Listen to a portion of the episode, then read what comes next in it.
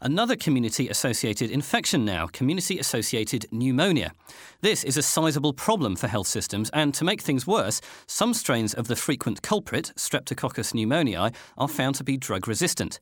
Thomas File told the ICAC conference about a pharmacokinetically enhanced regimen of amoxicillin and clavulanate and how it does seem to be active in patients infected with one of these resistant strains. This is a unique formulation of amoxicillin clavulanic acid, which includes both an immediate release and an intermediate release form of amoxicillin with, with high dose. The rationale is keep the level of the amoxicillin above a certain uh, MIC for at least 50% of the duration of the dosing interval that would be able to target these resistant uh, pneumococci, certainly pneumococci that have MICs uh, 2 or 4. And you used this in a study that you presented today. So, what was the design there?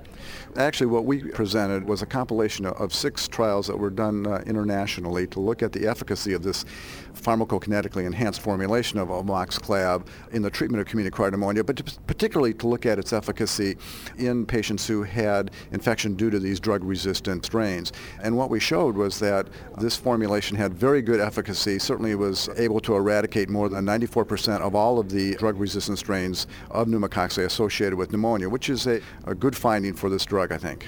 And also, how, how frequently did you find in CAP, how frequently did you find the streptococcus to be responsible? Right. Well, overall, in, in, all of the studies, it was uh, found in 15% uh, of the cases. And you have to remember that a lot of these cases, in fact, the majority of these cases were, were patients who were treated in the outpatient setting where traditionally we don't necessarily uh, have good documentation of the microbiology. So I think this is a higher rate than you usually see. But in one of the studies, it was actually enhanced to try to see if we could enrich the population of patients who had pneumococcus by either requiring a positive urinary antigen for pneumococcus or uh, a gram stain of sputum that was uh, compatible with pneumococcus as the etiology. And in that particular population, if we look at the bacteriologic intent to treat uh, population uh, uh, of that study, if a patient did have a positive urinary antigen or a positive gram stain, in patients who had a bacteriologic etiology, 71% of those did have pneumococcus. So I think it does show the utility of being able to use those other modalities to try to enhance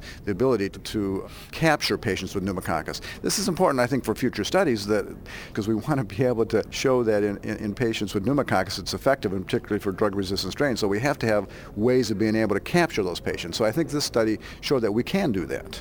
So, what's the message here for doctors then? I mean, is this a good option in this situation, for example?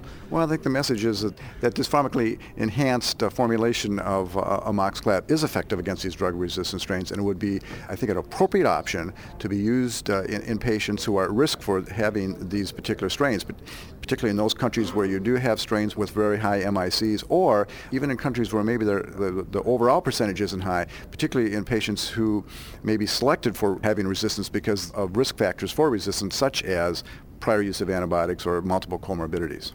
Thomas File speaking there from Summa Health System in Akron, Ohio.